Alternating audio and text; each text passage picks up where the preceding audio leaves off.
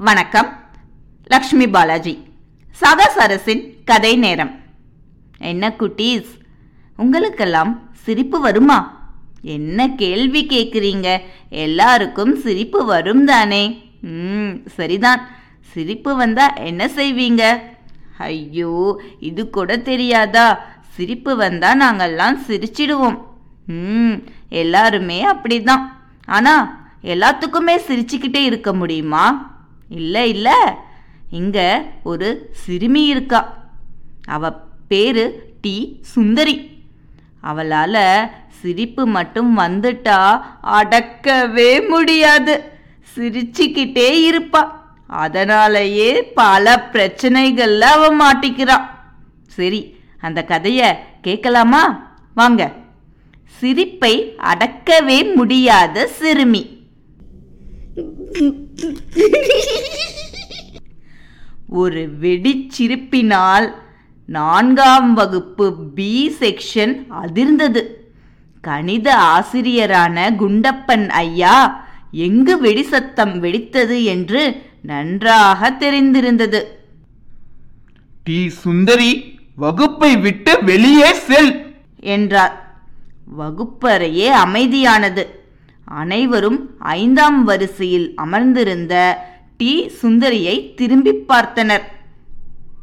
ஐயா என்னால் முடிந்தவரை சிரிப்பை அடக்க பார்த்தேன். ஆனால் குபுக்கென்று வந்துவிட்டது. நான்காம் வகுப்பு பி செக்ஷனில் இருந்த அனைவரும் குபுக்கென்று சிரித்து விட்டனர் டி. சுந்தரி நிறைய சிரித்தாள். அவள் எதற்கெடுத்தாலும் சிரித்து விடுவாள். உதாரணத்திற்கு போன வாரம் டி. சுந்தரியிடம் சக மாணவன் ஒருவன் இந்த ஜோக்கை சொன்னான். குண்டப்பன் வாத்தியார் தன் மாணவனை பார்த்து இந்த கேள்வியை கேட்டார். ஏன் தரையில் உட்கார்ந்து கணக்கு போட்டுக்கொண்டு இருக்கிறாய்? நீங்கள் தானே சொன்னீர்கள் ஐயா டேபிள் உபயோகிக்காமல் கணக்கு போடு என்று. டி சுந்தரி கண்களை சுருக்கி இழிக்க ஆரம்பித்து விட்டாள்.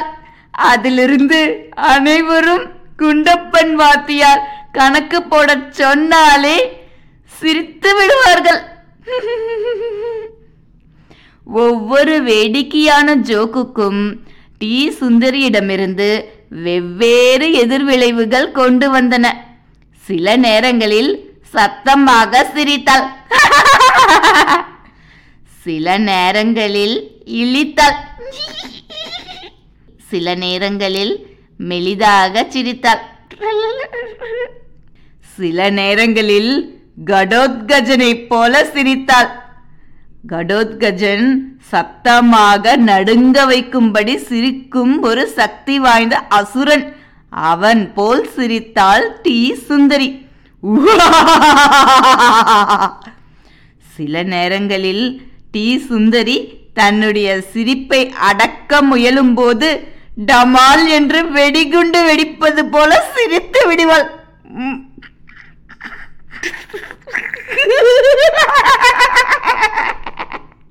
டி சுந்தரி கவலைப்பட்டாள்.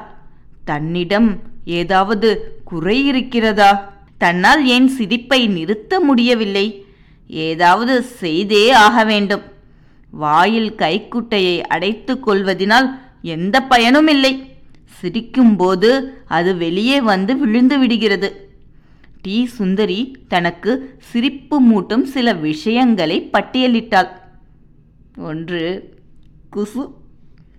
இரண்டு கழிப்பறை ஜோக்குகள். மூன்று போண்டா. போண்டா என்கிற வார்த்தையை கேட்டாலே சுந்தரிக்கு சிரிப்பு வந்துவிடும். நான்கு வாழைப்பழ தோலில் வழுக்கி விழுபவர்கள். ஐந்து கிச்சு கிச்சு யாரேனும் கிச்சு கிச்சு வைத்தால் சிரித்து விடுவாள். கண்டிப்பாக நான் இவற்றால் இனிமேல் சிரிக்கவே மாட்டேன் என முடிவெடுத்தாள் டி. சுந்தரி. அடுத்த நாள் நூலகத்தில் பி. மணிகண்டன் டி. சுந்தரிக்கு அருகில் இருந்த புத்தக அலமாரிக்கு பின்னால் சென்று மெதுவாக குசுவிட்டான். அது என்ன சத்தம் என்று டி. சுந்தரிக்கு உடனே தெரிந்துவிட்டது.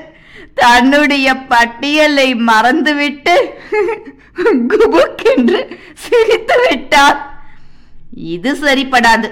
தன்னுடைய இரண்டாவது திட்டத்திற்கு தயாரானாள் டி. சுந்தரி.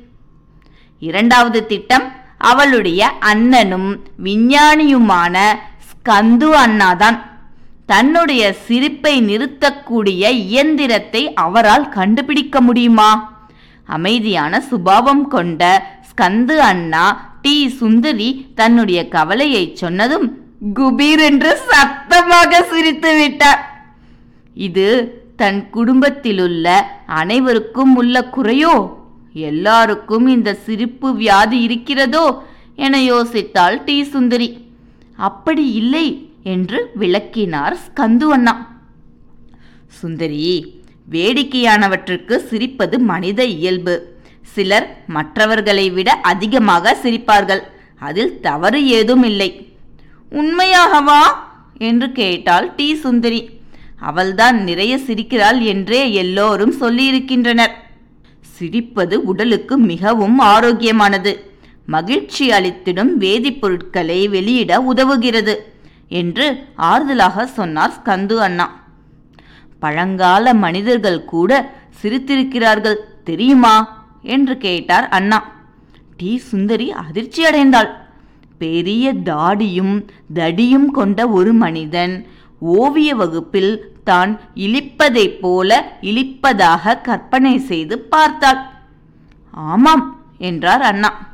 நம்முடைய முன்னோர்கள் மொழிகள் தோன்றுவதற்கு முன்னரே சிரிக்க ஆரம்பித்து விட்டனர். சிரிப்பதன் மூலம் எல்லாம் நன்றாக இருக்கிறதென ஒருவருக்கொருவர் தெரிவித்துக் கொண்டனர். இன்று நாம் சிரிப்பதன் மூலம் மற்றவர்களை பிடித்திருக்கிறது என்று தெரிவிக்கிறோம். நம் மகிழ்ச்சியை வெளிப்படுத்துகிறோம். விலங்குகளாலும் சிரிக்க முடியும் சுந்தரி. சிம்பான்சிகள் பொனோபோக்கள் எலிகள் டால்பின்கள் ஏன் நாய்களால் கூட சிரிக்க முடியும்? என்றார் அண்ணா. தன்னுடைய செல்ல நாய் முத்து சிரிப்பதை கற்பனை செய்து மீண்டும் சிரிக்கத் தொடங்கினாள் டி. சுந்தரி. டி. சுந்தரியின் சிரிப்பு அடங்கிய பின் அண்ணா சொன்னார் சுந்தரி தெரியுமா உனக்கு? நீ இப்போது உடற்பயிற்சி செய்திருக்கிறாய். அதெப்படி அண்ணா? நாம் பேசிக்கொண்டுதானே இருந்தோம். நீ கொஞ்சமாக புன்னகைக்கும் போது கூட உன் முகத்தில் உள்ள தசைகள் வேலை செய்கின்றன. அதனால் நீ சத்தமாகவோ குலுங்கி குலுங்கியோ சிரிக்கும் ஒவ்வொரு முறையும் அது உன் முகத்திற்கு உடற்பயிற்சியாக அமைந்து விடுகிறது என்று சொன்னார் அண்ணா. ஓ அப்படியானால் என் கன்னங்களில் தசைக்கட்டுகள் வந்துவிடுமோ? என்று கேட்டாள் சுந்தரி. இல்லை இல்லை தசைக்கட்டுகள் எல்லாம் கைகளில்தான் வரும். ஆனால் நீ சிரிக்கும் போதெல்லாம் சைக்கோமாட்டிக்ஸ் மேஜர் மற்றும் மைனர் எனப்படும் தசைகள் உன்னுடைய முகத்தை முன்னும் பின்னுமாக இழுத்து சிரிக்கும் முகபாவத்தை உண்டாக்குகின்றன என்று புன்னகையுடன் விளக்கினார் அண்ணா. ஆனால் சத்தம் எப்படி வருகிறது? அது மற்றவர்களையும் சிரிக்க தூண்டுகிறது என்று கூறினாள் டி. சுந்தரி.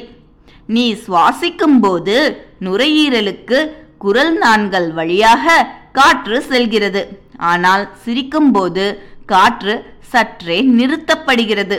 அதனால்தான் நிறுத்துவதற்கு கடினமான சீரான ஹ ஹ ஹ சத்தம் எழுகிறது என்று விவரித்தார் அண்ணா.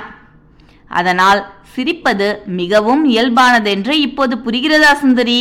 யாருடைய மனதையும் புண்படுத்தாத வரையில் நன்றாக சிரிப்பதில் தவறு ஏதும் இல்லை டி. சுந்தரிக்கு மிகவும் ஆறுதலாக இருந்தது.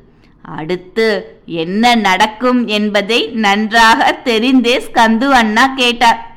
தேநீர் நேரம் ஆகிவிட்டது. ஒரு போண்டா சாப்பிடலாமா? டி. சுந்தரியால் சிரிப்பை அடக்க முடியவில்லை. வயிற்றுக்குள் போண்டா சென்ற பிறகும் சிரித்துக்கொண்டே இருந்தாள். என்ன குழந்தைகளே எல்லாராலும் நன்றாக சிரிக்க முடியும். உங்களால் இப்படியெல்லாம் சிரிக்க முடியுமா? என்னோடு சேர்ந்து நீங்களும் சிரித்து பாருங்கள். முதலில் கொப்புளித்து கொப்புளித்து சிரிப்பது.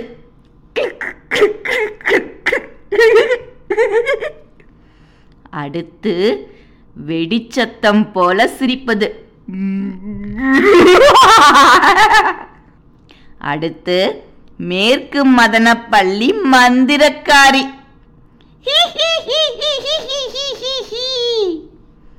அடுத்து கடோத்கஜன் அசுரன் போல சிரிப்பது.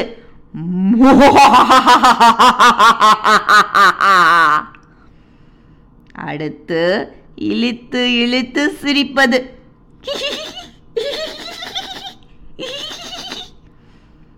அடுத்து போலிச் சிரிப்பு